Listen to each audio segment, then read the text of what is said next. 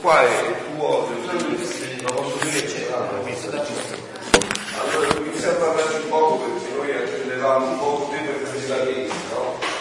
E poi, da poco erano anche le mie suore, quindi poi stasera dopo cena ci un altro incontro però, perché ne abbiamo solo stasera, quindi cominciamo a lavorare. Obbedisco. grazie, grazie. Eh no, per me è un dono e quindi vogliamo sapere un po' più approfonditamente proprio da un teologico, credo sono dei punti molto importanti, io accennavo qualcosa adesso, quindi Sì. allora ecco, dici tutto. Non mi sono preparato, ma posso dire che sono padre Joseph Iannuzzi, ah, di origine italiana. Ecco, bravo. Di origine italiana. Te l'ho detto prima io, dico com'è, eh, ci devi dire che sei di origine? Sì, sono nato a New York, ma i miei sono venuti da Salerno a New York. Sono venuto a Roma nel 91 e ho iniziato a, scri- a leggere gli scritti di Luisa in quel periodo. E ah, l'anno scorso ho finito la tesi presso l'Università Pontificia di Roma sugli scritti di Luisa Piccaretta. È stato um, be- un bel lavoro, è stato. Uh, l'ho iniziato nel, nel 2002. L'arcidiocesi di Trani ha scritto una lettera all'università dandomi il permesso di fare, affrontare questo argomento della divina volontà. Per essere più preciso, il vivere nel volere divino, vivere nella divina volontà. Perché tutti possono fare, ma adesso con l'effusione dello Spirito Santo c'è l'attuazione del dono di vivere nella divina volontà. E l'ho concluso nel 2012, dieci anni di studio. Quindi, uh, se mi sbaglio, come disse Giovanni Paolo II, mi corrigerete. Quindi, diciamo sì. Parlo un po' della tesi. Il primo capitolo si dedica al contesto storico di Luisa, perché non si può approfondire gli scritti senza conoscere l'ambiente, la cultura, il luogo dove eh, visse la santa, anche se ormai si chiama serve di Dio. Um, quindi il primo capitolo si dedica alla biografia di Luisa. Lei um, aveva tanti influssi dalla scuola, dalla famiglia, dai sacerdoti, dalle suore, che poi si manifesta negli scritti. Perché lei, pur avendo solo un'educazione di primo massimo sec- element- secondo grado di elementare, ha scritto delle cose sublime che um, sono difficili da capire bene se non alla luce della tradizione del Magistero. Per cui il primo capitolo si dedica alla biografia di Luisa, in cui cerca di inquadrare la figura di Luisa all'interno di un contesto storico. Lei ha subito due guerre mondiali, poi l'ep- l'epidemia di colera, epidemia. Quindi, certo, e queste hanno esercitato un influsso sul- anche sul suo carattere, ha visto tante traume intorno a sé.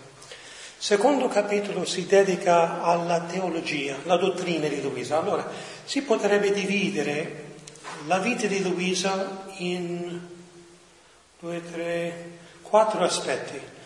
La vita, no? poi la, secondo gli scritti, terzo il contenuto degli scritti, cioè la dottrina. Quarto la forma, lei aveva una forma non corretta di scrivere e basta, quattro, questi quattro aspetti.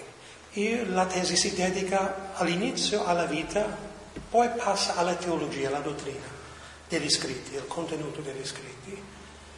E per cui il secondo capitolo si dedica al fiat della creazione. Si tratta di Adamo ed Eva, cosa fecero nel giardino di Eden.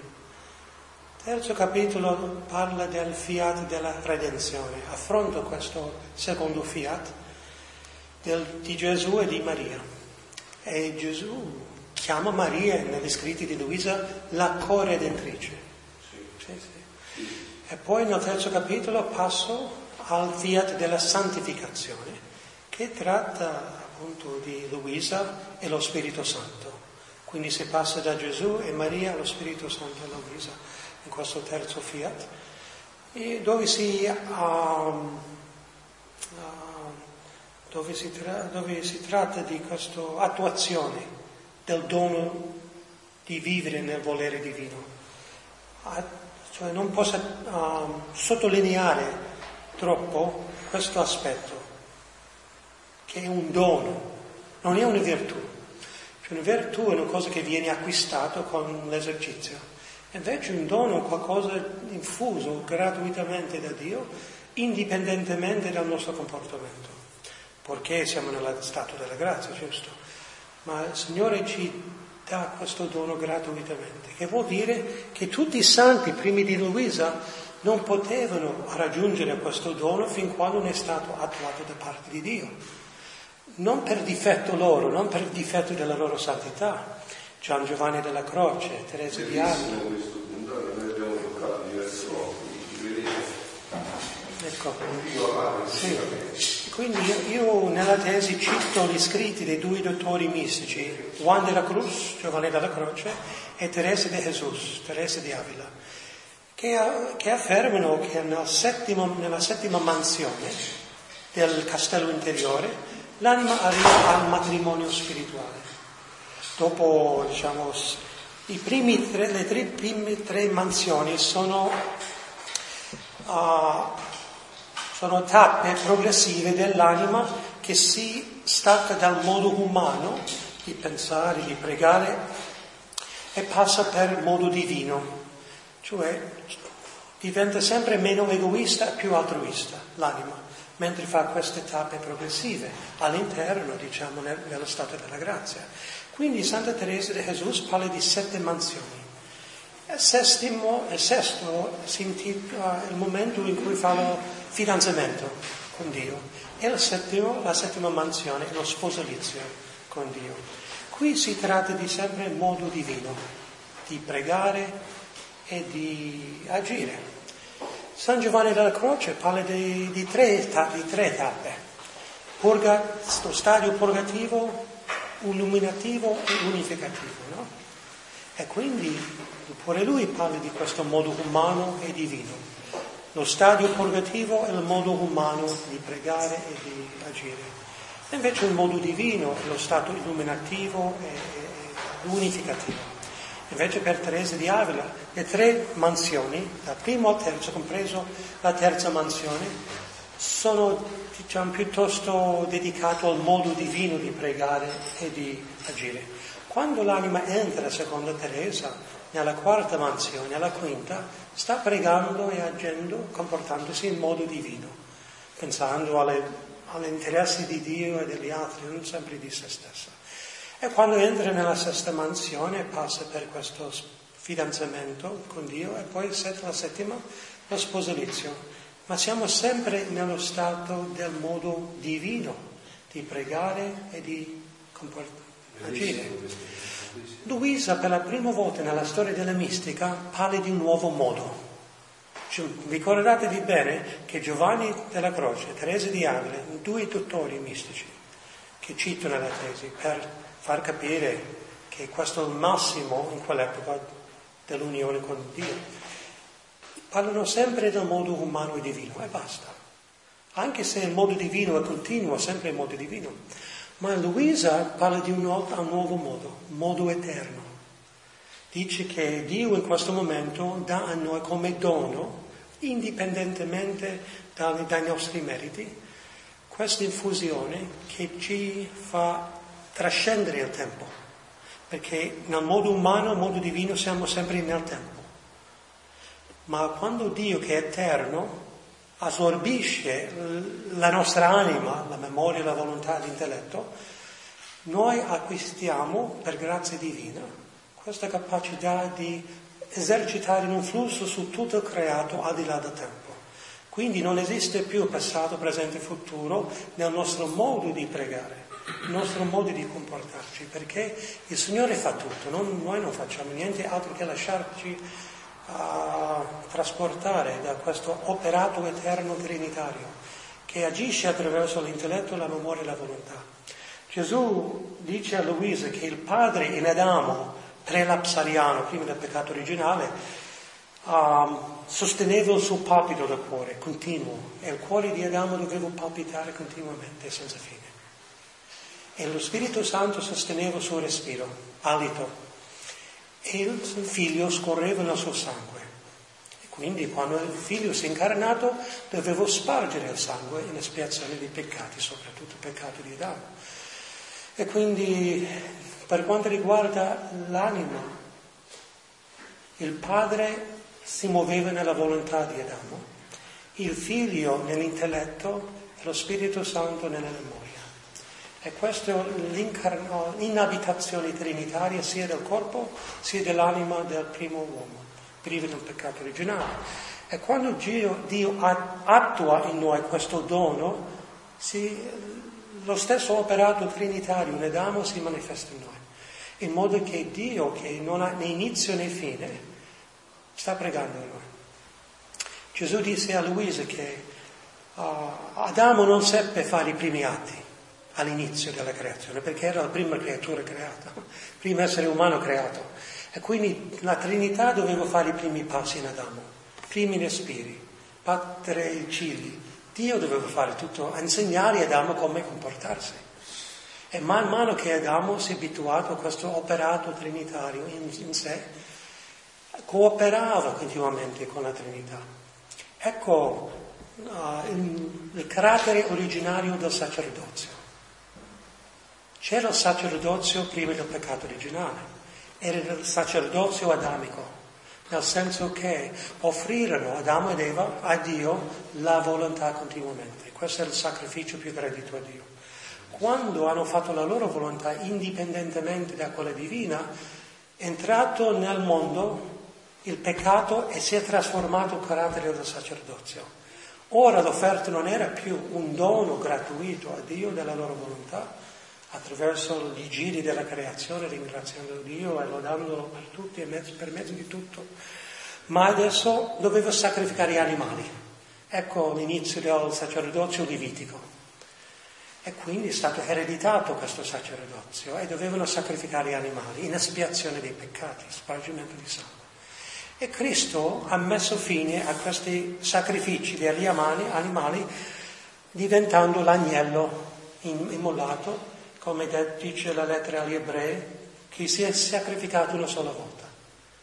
E quindi quando noi celebriamo la messa, noi sacerdoti ordinati, um, noi continuiamo questo sacrificio di Cristo in modo incruente.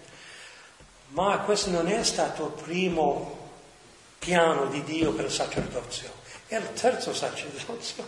Prima c'era quello di Adamo, poi quello levitico, questo è quello di Cristo, ministeriale, cristiano.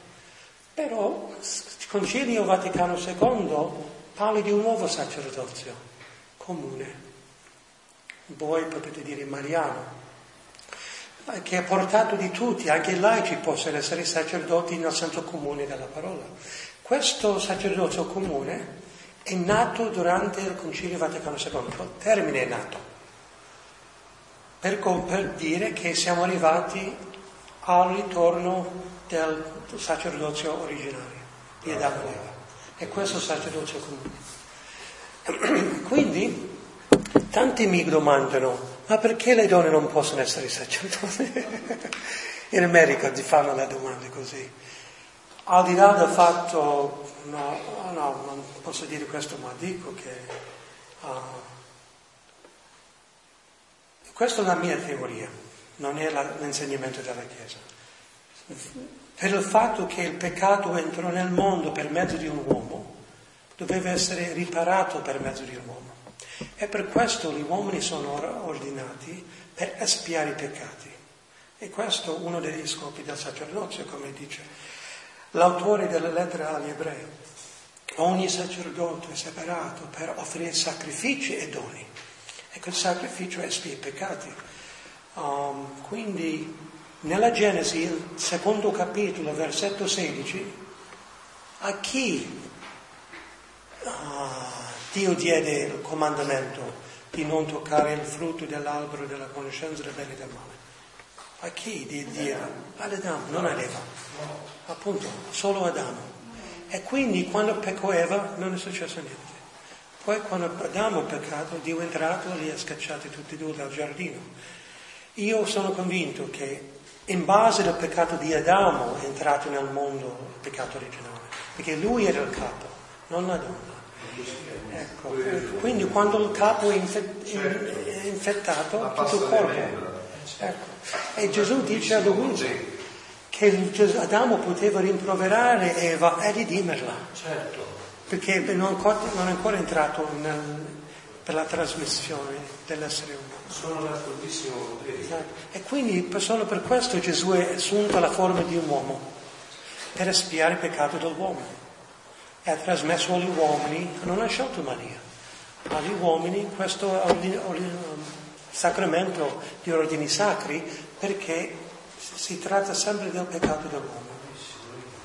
Non vuol dire che perché gli uomini sono stati prescelti da Dio per essere ordinati, non significa che siamo superiori a voi, che non siete uomini, perché la Madonna è più alta di tutti in paradiso. Bravo. E quindi è una questione di funzione e basta, è una responsabilità.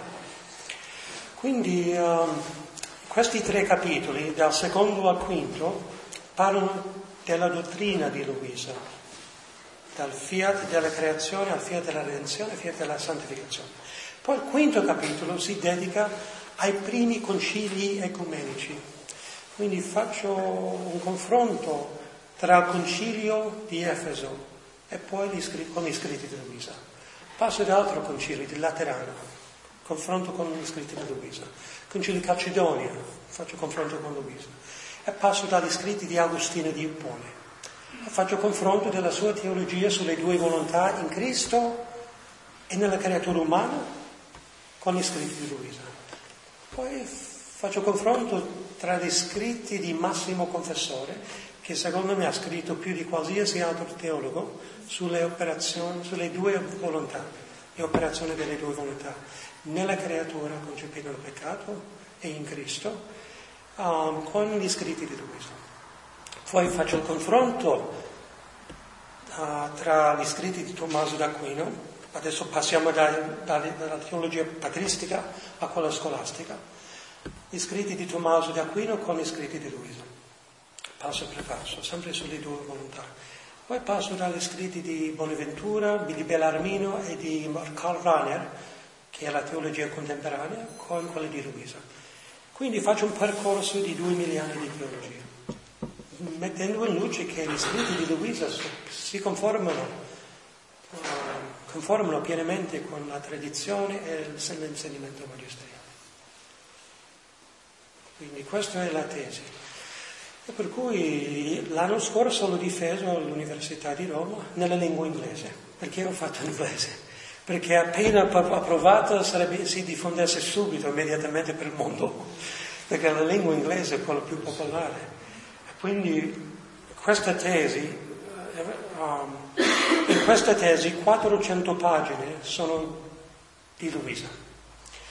Ho fatto un riassunto di 40 opere di Luisa in 400 pagine, perché Luisa ha scritto migliaia di pagine 36 volumi più l'orologio della passione, poi la Vergine Maria nel regno della divina volontà, poi il pellegrinaggio dell'anima nella divina volontà, la novena di Natale. E ho preso tutte queste opere, compreso le lettere di corrispondenza, e l'ho fatto una sinossi in 400 pagine, raccogliendo il nocciolo del suo messaggio, perché lei si ripeteva spesso. E lei non aveva una, una, un sistema, perché era praticamente come Caterina da Siena, analfabeta. Non ci sono più parallele tra i due santi se non tra Caterina e Luisa. Tut, tutte e due avevano più o meno la stessa educazione, tutte e due avevano le stigmate invisibili, tutte e due uh, avevano sposalizio con Cristo, tutte e due erano italiane, tutte e due erano terzo ordine domenicale tutte, tante parallele tra loro. Infatti, quando Luisa fece il primo matrimonio spirituale sulla terra, a 24, no, 23 anni, poi secondo il 24, c'era presente Caterina da Siena, insieme con la Madonna e Gesù. Eh? E quindi, secondo me, nel futuro Luisa sarà padrone di tutta Europa, compreso l'Italia, come Caterina di Siena. Ma sì, mi limito a dire che... Non dici tutto quello che ti Stasera poi dopo ci di parlare questo. Allora, quando si tratta dei volumi, si tratta di quanti volumi ci sono? 36, no? Ecco, questi 36 volumi sono raggruppati in do, tre gruppetti di 12. I primi 12 parlano della, del fiat della redenzione. Il secondo gruppo dei 12 volumi parla del fiat della creazione e il terzo gruppo dei 12 volumi parla del fiat della santificazione. Perché il primo gruppo non è la, la creazione? Perché Luisa è nato durante il periodo della redenzione. Poi a lei è stato dato questo dono uh, della divina volontà in cui lei ha capito il fiat della creazione e il fiat della santificazione. Quante lezioni ci sono di Maria nel libro per, di Maggio? La Vergine Maria nel regno della Divina 31. Ma sai, vedi come funziona, come si comporta Gesù. Ha ispirato il suo confessore Annibale di chiedere di aggiungere altre meditazioni e sono arrivati a 36 lezioni. Quindi le 36 volumi sono lezioni di nostro fratello Signore Gesù Cristo. E poi le 36 lezioni di Maria sono della madre, le lezioni della madre per entrare nella divina volontà. Quindi negli scritti di Luisa 36 è un numero importantissimo, perché sono 12 divise per 3, che sono numeri divini, 12 apostoli, 12 stelle, 12 tribù, e quindi tre giorni, eccetera. Quindi sono tante belle cose, coincidenze si dice. Coincidenze, sì. per modo di dire. Come si può dire, chiamare, definire una coincidenza? Un miracolo di Dio che non prende il merito. Una coincidenza è un miracolo. Bellissimo questo, avete sentito? Un miracolo di Dio che non si prende il merito, che fa sembrare come se fosse una coincidenza. Stupendo questo. Eh. Come le braccia, le braccia di Allora, padre Joseph, io, noi abbiamo sentito qualcosa di questa tesi, no? che poi stasera tu però ci approfondire. Per esempio, tu parli di una cosa stupenda che mi ha affascinato molto, no? che poi ho riscontrato dopo aver sentito quello che tu hai detto. Parli delle virtù divine. Parli delle virtù divine, no? Non parli più di queste virtù, ma noi siamo andati a vedere negli scritti e abbiamo riscontrato eh. San Tommaso ne parla un po' delle virtù divine e lui definisce le virtù divine quelle degli angeli, dei santi in paradiso, sono divine. E cosa significa? Significa che le virtù che facciamo sulla terra sono, si condizionano a secondo delle occasioni, ad esempio. Se io voglio crescere nella virtù della pazienza, come cresco? Attraverso l'impazienza, una situazione impaziente, attraverso il contrario della virtù. No? Se io devo crescere nella virtù della tolleranza, deve affrontare una situazione intollerante. Solo così posso crescere attraverso i loro contrari. Invece le virtù divine non si condizionano a secondo delle occasioni.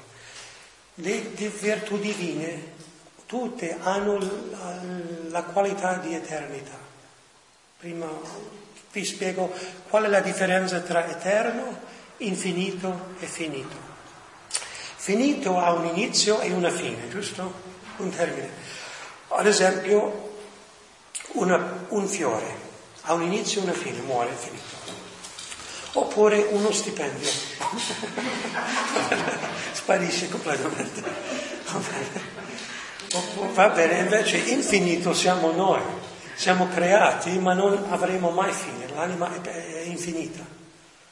Però Dio non ha né inizio né fine, solo Dio eterno. Noi siamo infiniti, ma Dio eterno. Quando Dio assorbisce il nostro operato, lo fa, lo fa in tal modo che il nostro operato diventa come suo, eterno.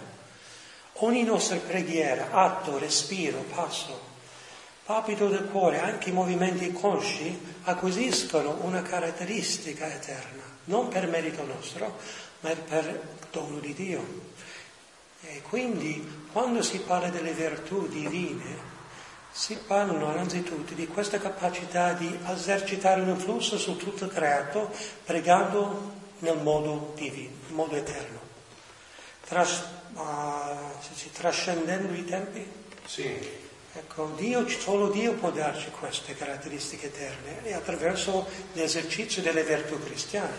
Dobbiamo crescere nelle virtù cristiane perché altrimenti non siamo ancorati, stabiliti, fermi in questa grazia divina oppure um, um, in queste ripetizioni degli atti divini. Ma per essere ancorati dobbiamo avere un fondamento, una base molto ben fatta, una struttura interiore uh, stabile. Se non c'è, c'è l'esercizio delle virtù cristiane, possiamo entrare e uscire, entrare e uscire continuamente, come fece Luisa all'inizio. Non è che lei peccò, peccava, no, Gesù ha affermato a Luisa che non ha mai fatto un peccato grave in tutta la sua vita. Quindi quali erano queste uscite? Quando Luisa ebbe 13 anni con la prima visione di Gesù, fino a 24 anni, quando è entrato quando ho ricevuto il dono di vivere nella divina volontà, lei sperimentava questo dono. Gesù ha detto che te lo do in prestito. E cosa ne significa? In quel, istante, in quel medesimo istante lei operava in modo eterno, in modo che ogni suo operare, ogni suo respiro, passo, preghiera, esercitava un influsso su tutto il cosmo.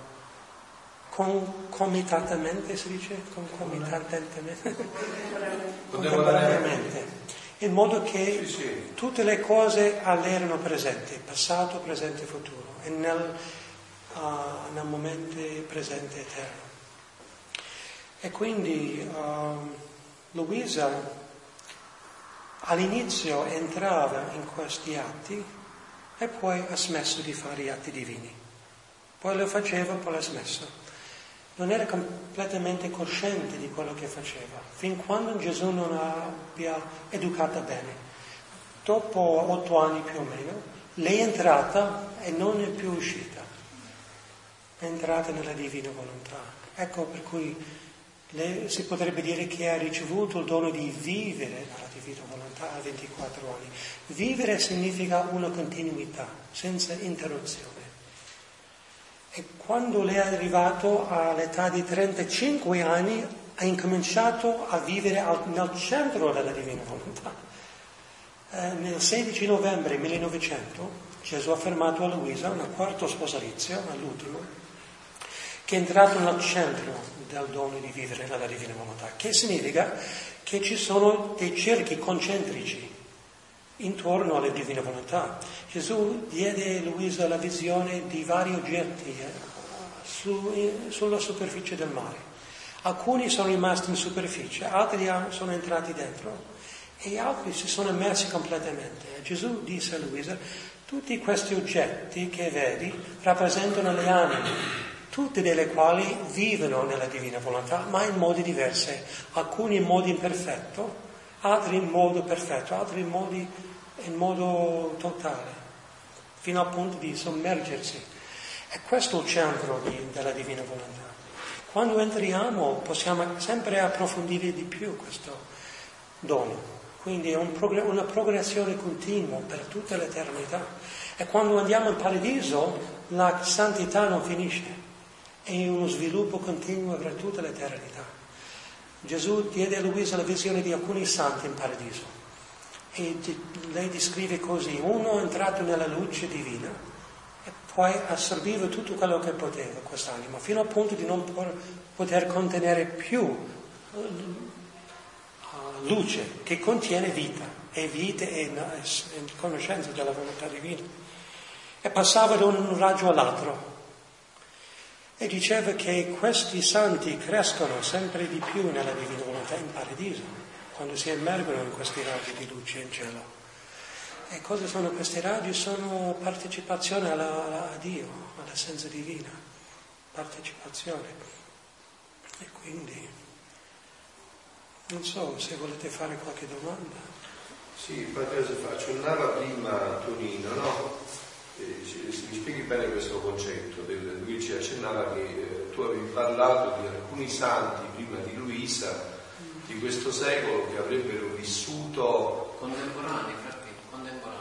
Che avrebbero vissuto la Chiesa lontana. Pone domande. Sì. 24 anni. Sì, sì. Cioè, quando Luisa mm. ha ricevuto il dono e San Via era presente, Santa Faustina, quei santi che avete menzionato a Messina, come possono questi santi condividere la divina volontà pur non conoscendola? Sì, buona domanda.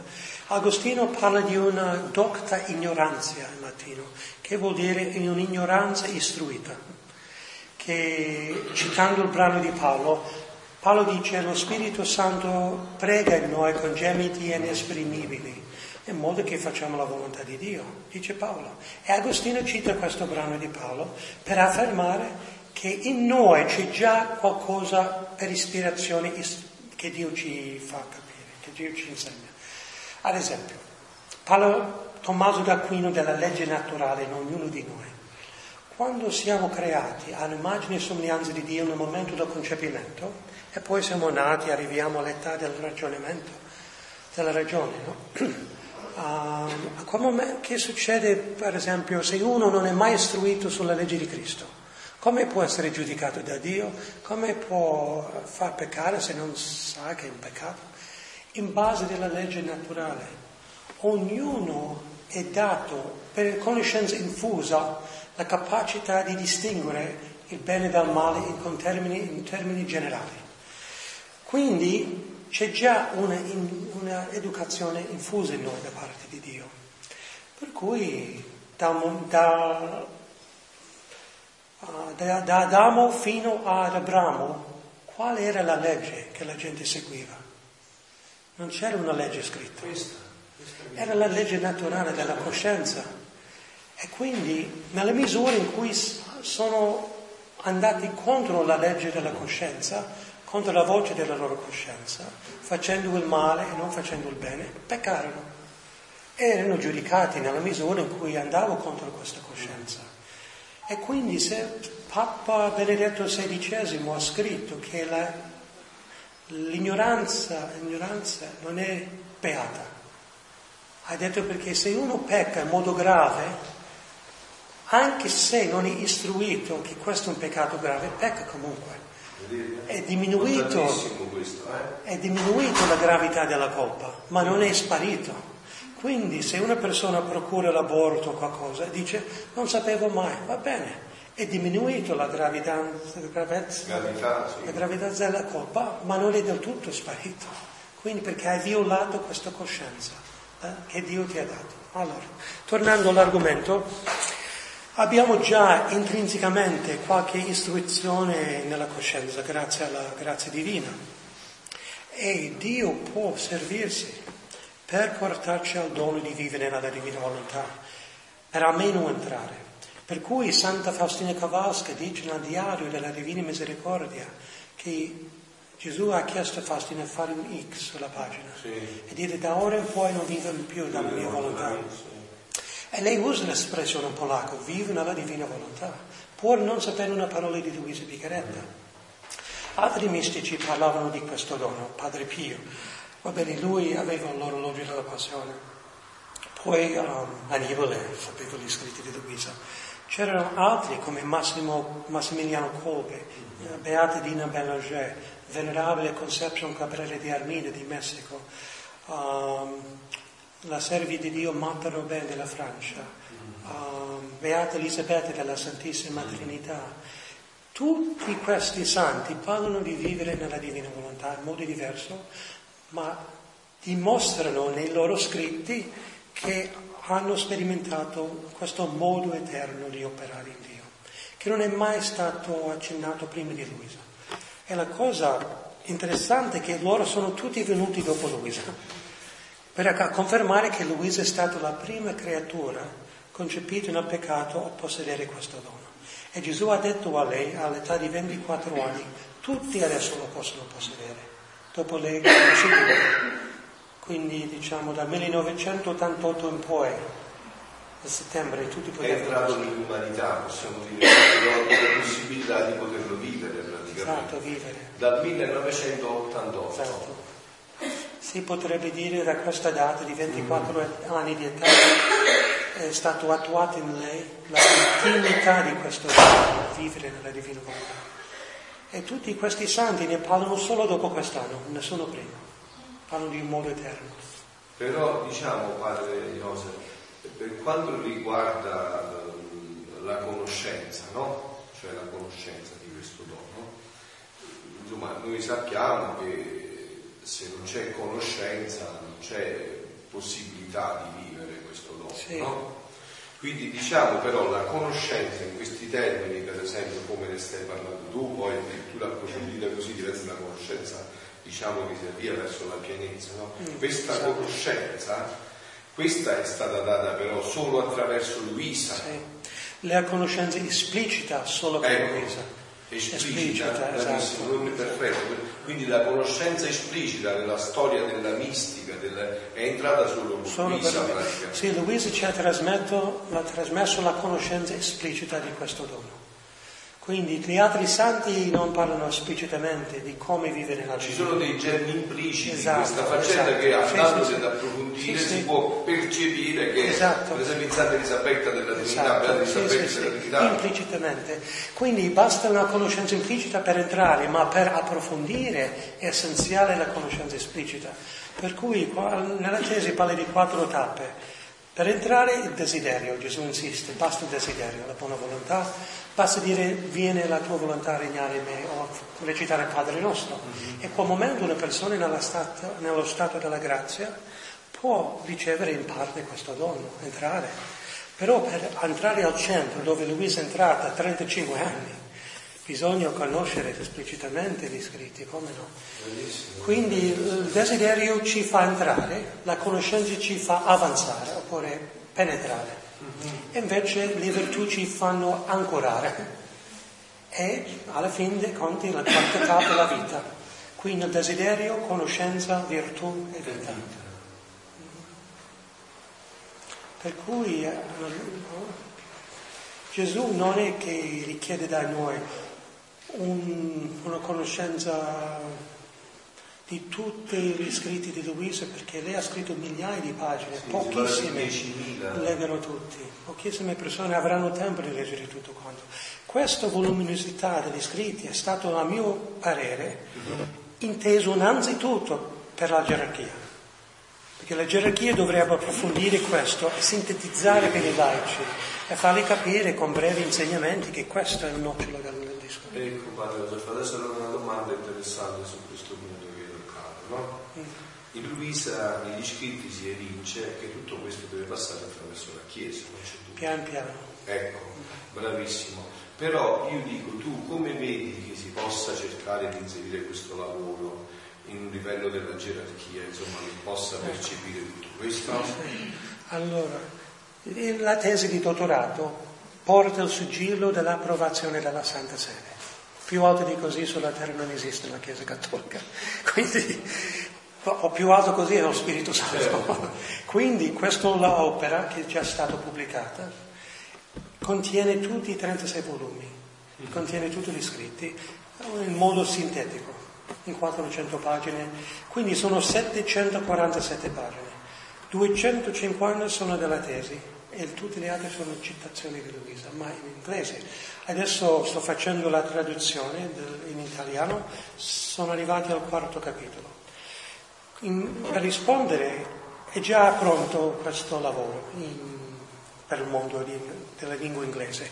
Tra quattro mesi sarà pronto in, per la lingua italiana. E, um, io penso che il fatto che l'Università del Vaticano abbia dato il sigillo di approvazione significa che i tempi sono arrivati. Perché non voglio mai parlare contro questi che bloccano la Però esiste, esiste e noi non dobbiamo stare con le mani in mano solo perché loro bloccano. Ecco, dobbiamo servirci di quei testi che sono a disposizione e non c'è niente E la mia domanda è proprio questa, adesso tu magari stai anche girando per sì, diffondere questo, no? Esatto. Ecco, allora le difficoltà che incontri magari in chi cerca di bloccare questo lavoro, no? Eh, questo, questo, questa diffusione, tu come cerchi di superarla? Per esempio, noi siamo una comunità, tu accennato, no? che adesso ha praticamente diciamo, un decreto anche per quanto riguarda noi, anche se è un decreto diocesano, è un decreto con tutti i crismi in cui a noi è venuta perché è stato richiesto a Roma la possibilità di inserire negli statuti, sì. negli statuti come, come? questa spiritualità. No? Certo.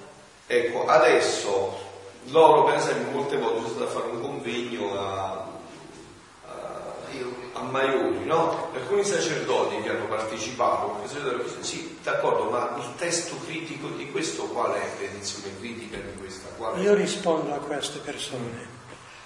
I pastori, quando ebbero la visione degli angeli di andare alla grotta per vedere le bambine, se aspettassero l'approvazione della sinagoga non ci sarebbero mai andati. Scusa, dove c'è scritto che dobbiamo aspettare che la Chiesa ci dia l'edizione critica per iniziare la spiritualità? Non c'è scritto nessun documento della Chiesa che non è valido fin quando la Chiesa lo sancisce. Questo solo per la sicurezza della nostra coscienza. Ma se abbiamo la capacità di discernere prima che la Chiesa lo approva, non c'è peccato. Possiamo farlo liberamente. La Chiesa non proibisce questo. Solo se la Chiesa la condanna. No? Bellissimo certo. questa risposta. Quindi queste persone che vogliono solo l'edizione critica non hanno capito cos'è la divina volontà. Se l'avessero capito eh, sarebbero già a leggere tutti gli scritti. Non hanno capito ma tu, allora poi siamo in famiglia, no? tu pensi, ma questa vita, questa, questa vita, sì. no? chiamiamola in termini diciamo ancora, questa dottrina secondo te, ehm, come io vedo, no? per esempio, anche per quanto riguarda noi sacerdoti, sacerdoti no? quindi anche per quanto riguarda noi sacerdoti, non avendo tanto tempo per pregare, soprattutto come parroci, no? insomma anche parroci, visto no? come parroci, muoviti di qua, muoviti di là, no? come può penetrare dentro non so se, se ti riesco a rendere Sì, sì, infatti quando sono stato nelle Filippine due settimane fa a Manila ho parlato a 60 sacerdoti, compreso il vescovo Marcado, e c'era anche il cardinale Tagle a cui ho dato questa tesi di dottorato. E quindi è stato un, un bel ritiro, tre giorni di conferenza sulla divina volontà. E loro mi hanno chiesto come possiamo noi sacerdoti istruire i laici sul dono di vivere nella divina volontà. E io ho detto domani ti provvedo un testo. E in un giorno ho scritto nove pagine. e li ho lasciati, adesso è pronto in inglese. E la traduzione lo sto facendo in Italia, in italiano. Ve lo lascio oggi questo manuale di nove pagine. Si tratta prima della vita di Luisa, una pagina e mezza, la biografia, tutte le tappe le date. La seconda pagina si parla della dottrina fino alla quinta pagina, sesta pagina, poi la spiritualità. E quindi è un riassunto della tesi in dieci pagine. È già pronto. Ecco, quindi tu dici che si, potesse, si potrebbe iniziare cercando di presentare ai sacerdoti una possibilità che loro possono avere per poi presentare sì, ai esatto, tutto questo. Esatto, e si intitola Il manuale per i sacerdoti. Due punti, come ah, sì, me l'hanno mandato dire solo che in, in eh, inglese. inglese sì. la, la, traduzione la stanno facendo adesso. Ecco. Qualcuno mi ha mandato la traduzione del testo l'altro ieri, però non era ben fatta. Eh, ecco, sì, sì, l'ho letto, ecco, che è stato a finire. Sì, sì, non era ben fatto dalla traduzione. Ecco, quella è importante. Sì. E quindi lo stai rivedendo tu in italiano adesso sì. questo. Sì. Oh, e la tua tesi adesso in italiano quando sarà disponibile? No, quattro mesi più o meno. Ci vogliono sì. ancora. È facile tradurre i testi, uh, riportare le 400 pagine che sono testi di Luis, perché sono in italiano. Quindi si tratta solo di tradurre 250 pagine. E solo quello. Stata... Tu adesso stai girando per diffondere questa Sì, sono stato in Austria, a Vienna, fatto la conferenza ai cistercensi di Vienna e ai laici, poi um, per le Filippine, ai, ai, sacerdoti e poi anche dopo i laici, c'erano più di mille, mille persone presenti. E poi sono, in Sicilia sono stato E adesso qui, tutto questo nell'arco di due settimane e mezzo. Sì, bravo. Il corpo è scombusolato. E tu vedi un'apertura, un'accoglienza a questo... Completamente aperta. Da quando è stata approvata la tesi, i cardinali mi accolgono, i chiesescovi. Prima della tesi non mi accoglievano. Adesso visto che c'è questa approvazione della Santa Sede, va bene. Sono molto disposti adesso. Quindi per esempio no, se noi organizzassimo dei convegni dei diocesani con il vescovo, questa potrebbe essere una grande opportunità per sì. diffondere tutto questo, insomma. Chiaro, perché questo è il primo lavoro, non perché l'ho fatto io, ma perché è un lavoro sistematico, eh sì, quello, certo. teologico, che non esisteva fino ad oggi. E quello è importantissimo, ecco. fa la base. Sì, sì, dovevo estrarre dagli scritti tutti i trattati su Adamo, mettere in un capitolo. E poi su Gesù, su Maria, ecco dove si trova anche il contenuto per i titoli di corredentrici di Maria, negli scritti di Luisa, perché nel 1996 c'è stato uh, un, un, congresso mariologico internazionale creato dalla Santa Sede per vedere l'opportunità dei tre, tre titoli, corredentrice, mediatrice, avvocata.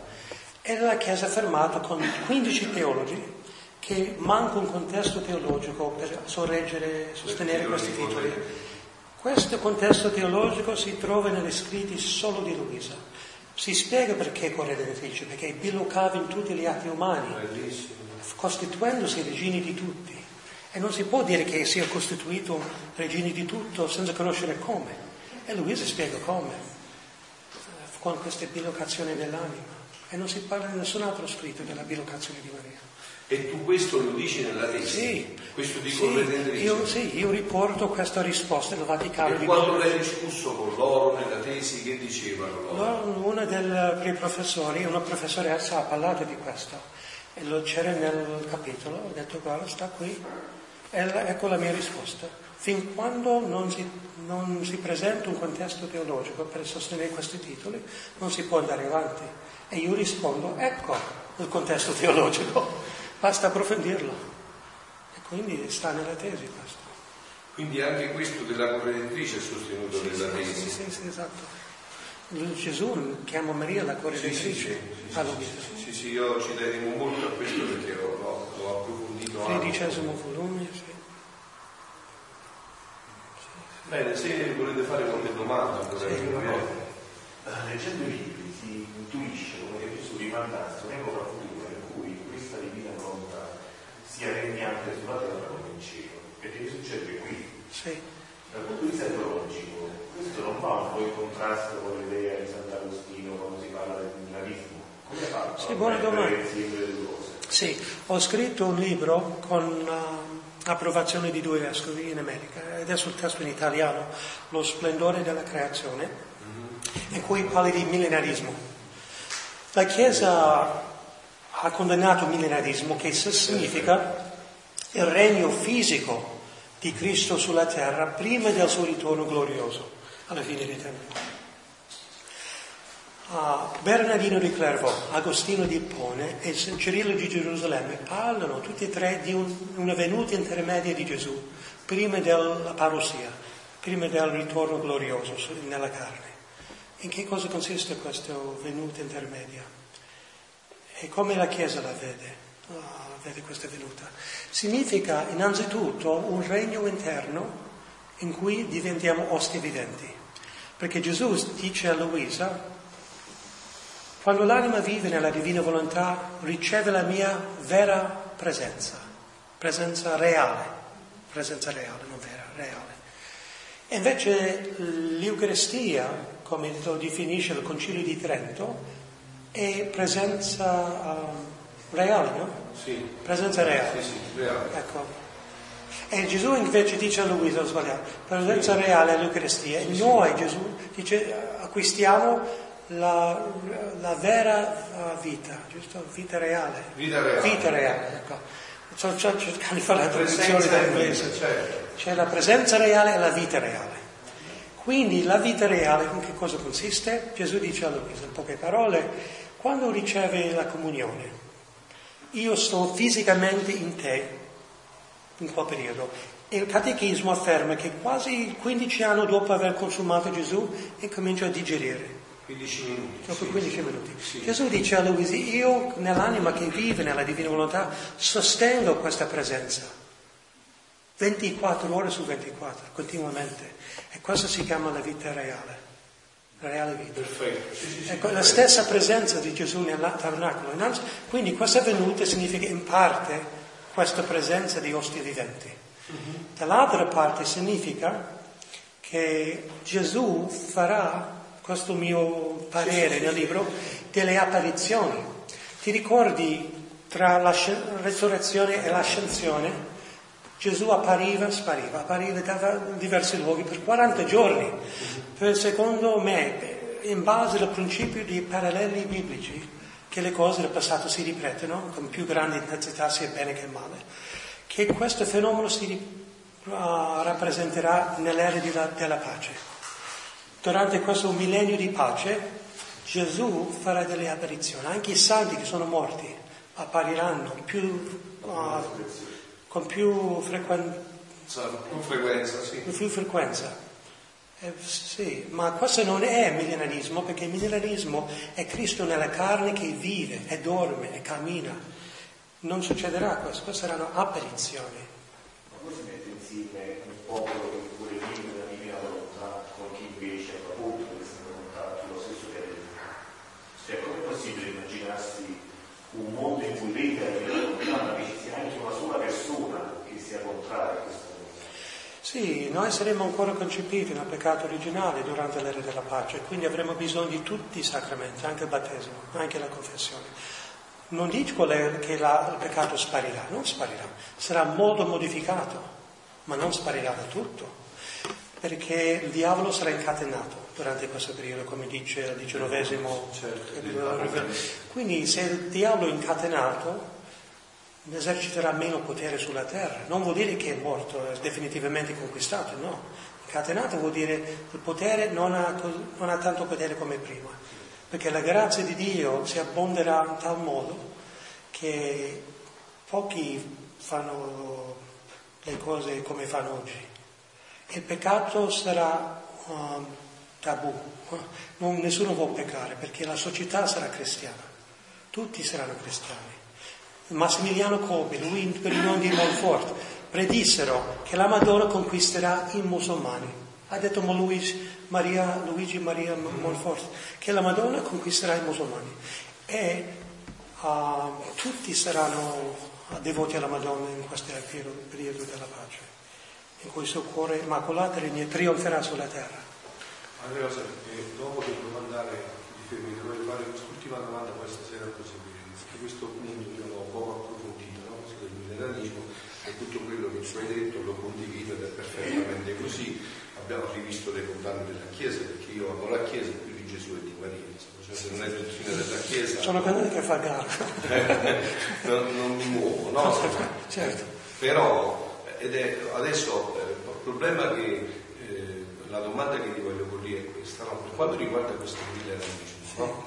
tu hai avuto modo di parlarne ai vertici della Chiesa come che cosa loro sostengono nel modo in come tu l'hai presentato, che per me sembra un modo chiaro che non ammette ambiguità, cioè non sto parlando di una natura fisica di Gesù Cristo, mm. di una realtà o di un millenarismo crasso dove si fanno i banchetti, esatto. cioè, ti sto parlando di un millenarismo, l'Apocalisse parla di mille anni. Sì e Don Tulindo Ruoto, un santo sacerdote napoletano, nel commento alla Sacra Scrittura dice che per lui saranno proprio mille anni, cioè non è che un fatto... Sì, letteralmente, sì. Ecco, lui la prende letteralmente questi mille anni, dice ci saranno mille anni. Sant'Agostino loro adducono come blocco a questo il fatto che Sant'Agostino diceva no, ma questi mille anni sono un periodo di anni alternati. Un po' sabbatico.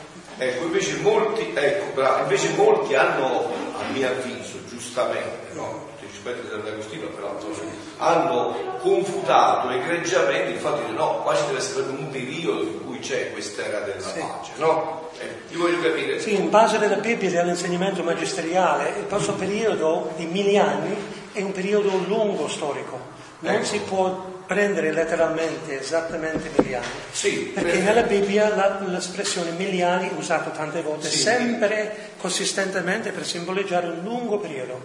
Come dice la seconda lettera di Pietro, per il Signore un giorno come anni, mille anni come un giorno. No, ma la domanda mia è questa, dico, ma questi mille anni, cioè questo lungo periodo, no? Questo lungo periodo, definiamolo lungo periodo, questo lungo periodo non va inteso dall'incarnazione. No, no, no. Ecco, no. ecco questa è stata la, la, l'interpretazione scolastica, Bravissimo. non patristica. E la patristica è venuta prima della scolastica. Ah, quindi l'interpretazione patristica esatto. non condivide no, no, quella dell'interpretazione no. scolastica. Gli scolastici hanno creato delle teorie, tutte dei, delle quali non sono state sostenibili. sostenibili. Per esempio limbo. Ratzinger ha confutato Limbo, sì, ha detto sì. non c'è prova nella tradizione certo. che esiste un posto dove vanno i bambini non battezzati, un certo. posto, vanno in paradiso. Però i scolastici per mantenere la sacralità del sacramento mm. hanno detto che senza battesimo non ti puoi salvare. Poi il Concilio Vaticano II ha specificato che c'è il desiderio del battesimo di sangue e di sacramento, quindi possono salvarsi senza sacramento. E quindi i scolastici non pensavano così. E loro hanno creato questa teoria, perché c'è stato un teologo di nome Melchior Cano che ha creato una confusione totale fino ad oggi nella Chiesa. E per, per lui scontriamo uh, tant, uh, nell'intento di promuovere la divina volontà. Vi spiego. Melchior Cano è stato un, un teologo medievale a creare i termini rivelazione pubblica e privata. È stato lui a creare questi termini. Ah. E perché è privata? Non ha nessun senso. Ogni rivelazione è fatta per bene della Chiesa, non è mai privata. Quindi la rivelazione all'angelo di Gabriele Maria si potrebbe chiamare privata? Ma in quel periodo sì, ma adesso no. Tutto sommato Ratzinger ha detto questi termini vengono rivisti. Dobbiamo invece di chiamare rivelazione pubblica privata, chiamare quel deposito della fede, così come tale deposito della fede, che è stata la rivelazione di Gesù Cristo trasmesso dagli Apostoli, che costituisce il fondamento per tutti i tempi della nostra fede fondamento della dottrina e della fede. E qualsiasi altra rivelazione che viene dopo questo deposito della fede si potrebbe chiamare rivelazione profetica. Uh-huh. Beh, perché non privata pubblica? Perché Melchior Cano ha affermato, sostenuto, che la rivelazione è finita con Cristo. Finita. Io, mio, mio amico, si chiama Niels Witt Christian, professore della Gregoriana, dell'Angelico, adesso insegna a Freiburg, in Germania. Ha scritto una tesi di dottorato sulla rivelazione cristiana, l'ho curato io. E Ratzinger ha scritto la prefazione a questa tesi, in cui lui ha dimostrato che non esiste in due milioni di documenti della Chiesa, in due milioni di storia della Chiesa, non esiste un documento in cui c'è, c'è scritto che è la rivelazione finita. Non esiste. Però tanti teologi pensano a causa di Melchior Cano, una teoria scolastica sbagliata. La rivelazione continua sempre, il fondamento è costituito. Nel concilio di Trento non c'è scritto che la rivelazione è finita. Mai, dice che la rivelazione è stata costituita. Ma ah, sì, finita. costituita. Sì, costituita Ma non è finita. No, appunto.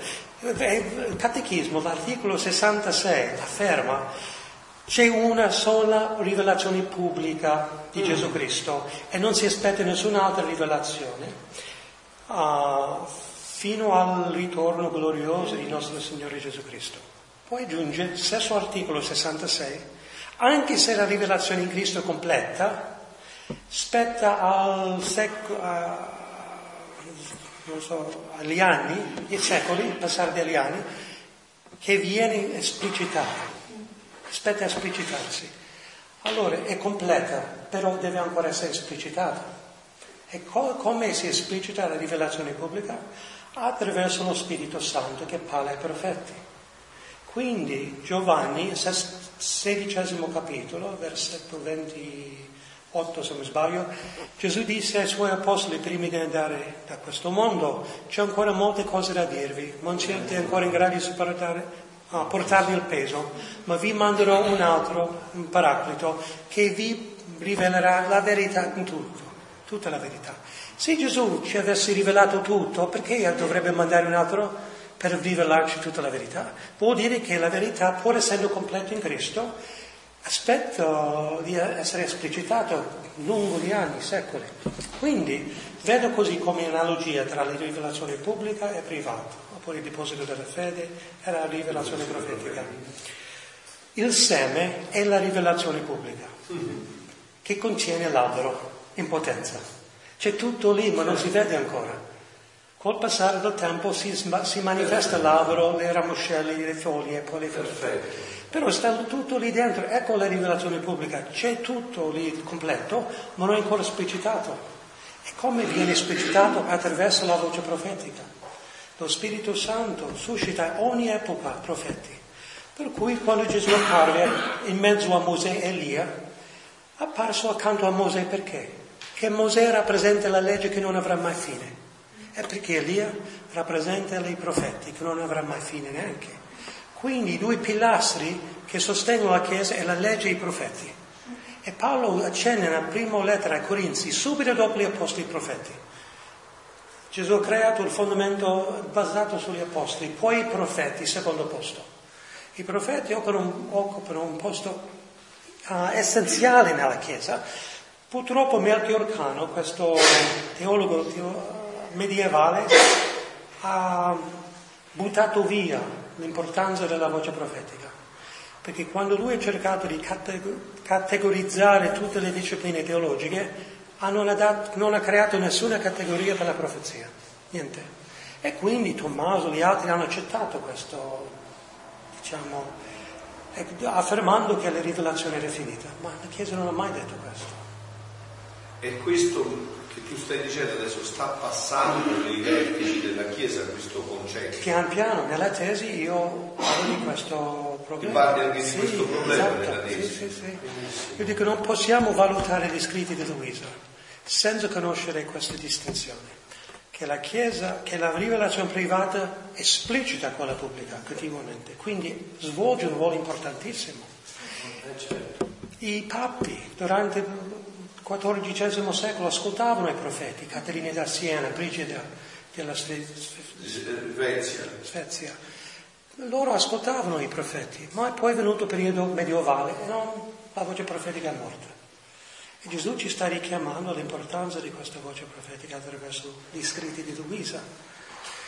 E se non capiamo bene il dinamismo della rivelazione cristiana, non possiamo capire l'importanza degli scritti di Luisa. E per cui quando trovi la, alcuni nella gerarchia che sono contrari dicendo abbiamo la Bibbia, non c'è bisogno di questa rivelazione privata, non hanno capito il dinamismo della rivelazione. Fa parte di quella pubblica in quanto sta lì dentro, in potenza. Un'altra analogia, diciamo che un fiore è l'oggetto della fede, la rivelazione pubblica. Il mio occhio che guarda il fiore, l'oggetto della fede, è la mia comprensione della rivelazione pubblica. Se prendo una lente che ingrandisce, e metto in mezzo all'occhio al fiore, qual è la rivelazione privata? Cioè non aggiunge niente a quello pubblico, ma ne tira fuori tante cose che non abbiamo Che non vedi ad occhio nudo. E, e dalla divina volontà dove stava nella tradizione? In Gesù Cristo stava, in Lui stesso. Ecco la, la, tradizione, stava in Lui, stava in Maria. Eh sì. Eh, adesso ne stiamo tirando fuori. Volevo fare una domanda. Eh, frequentiamo da alcuni anni abbiamo sentito anche alcune affermazioni che vorrei, vorrei proporre. Allora, paragonare la Piccarretta a una seconda Maria, nel senso che eh, Maria ehm, ci ha dato la redenzione, mentre eh, la Piccarretta ci darebbe il regno della divina volontà. Eh, vorrei che lei sì, sì, innanzitutto Gesù dice nella Bibbia chi fa la volontà di mio padre, fratello, sorella, madre, no? Quindi in questo senso siamo tutti sorelle, fratelli, madri di Gesù, in quanto facciamo la volontà di Dio. Gesù l'ha detto. Quando si parla esclusivamente di Luisa e Maria come due madri, Gesù ne parla nel tredicesimo volume. Diede a Luisa la visione di tante anime di tutti i secoli che conducevano alla sua destra dove c'era Maria e l'altra folla di gente che conduceva alla sua sinistra dove c'era Luisa. E Gesù ha detto puoi capire, intendere, cioè non aggiungo, aggiungo quello che Gesù non ha detto. no? però si potrebbe in senso qualificato dire che Luisa intesa non come madre Maria, perché Maria è irraggiungibile in santità, neanche Luisa la può raggiungere, Gesù l'ha detto, ha detto chiaramente perché è nato senza peccato. Però lei ha iniziato questo cammino dopo essere concepito e nata, invece Maria dal concepimento era già pienamente unita con la Trinità, Luisa no, dopo si è unita. Quindi Gesù ha detto a Maria, a Luisa che Maria è irraggiungibile in santità, nessuno la può uguagliare, neanche Luisa. Però si potrebbe definirla come la seconda madre, come la definisce Gesù, in quanto è uno che continua la, l'opera della corredenzione. Paolo dice che insieme cooperiamo quest'opera della redenzione. Quindi lei, per antonomasia, più di tutti, dopo Maria coopera, secondo me, perché in tanti brani Gesù afferma che solo due creature nella storia dell'umanità sono riusciti a contenere, assimilarsi con gli atti di tutte le, le cose create e che rendono Dio più gloria rispetto a tutti gli altri esseri compresi. E queste due creature erano Maria e Luisa. Gesù l'ha detto. Ma perché magari nella nostra nella, nostra, nella mia mente per me Maria è prima. E, cioè, vedere le vicine mi faceva un po', volevo un po', ecco. Se Maria è prima. Negando niente alla piccaretta, certo. Maria, cioè. Vabbè, eh, già ha chiarito perfettamente, cioè, Maria è irraggiungibile perché la sua santità appunto si allungare il tempo, lei dal concepimento solo essendo vissuto di divina volontà però come diceva eh, padre Joseph, no? Cioè Luisa è praticamente colei che come creatura concepita nel peccato, perché è stata concepita nel peccato, è colei che si è inserita in questa vita della divina volontà come nessun altro, quindi questo è il ruolo che gli va riconosciuto in diritto, però andare a fare un, come dire, ecco, cioè, questo è un altro, eh, Maria è anche in questo, negli scritti, questo è importante, no? che noi stiamo facendo questi libri da diversi anni, sto cercando anche di leggere proprio gli scritti, no?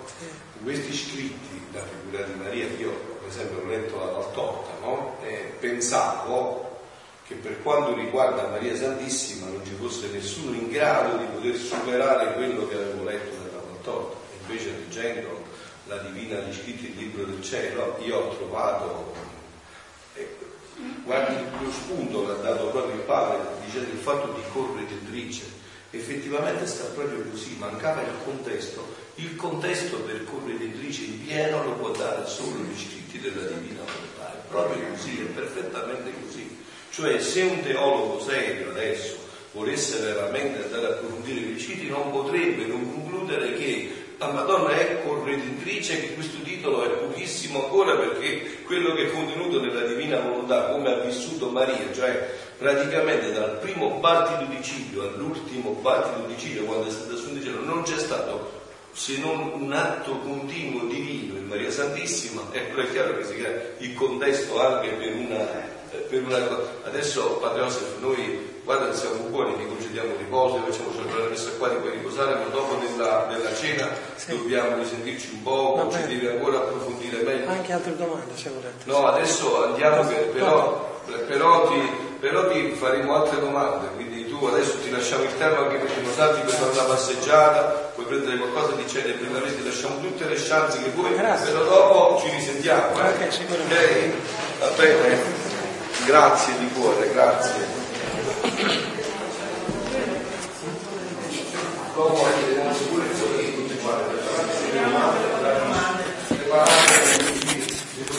Ho fatto il prezzo, fatto.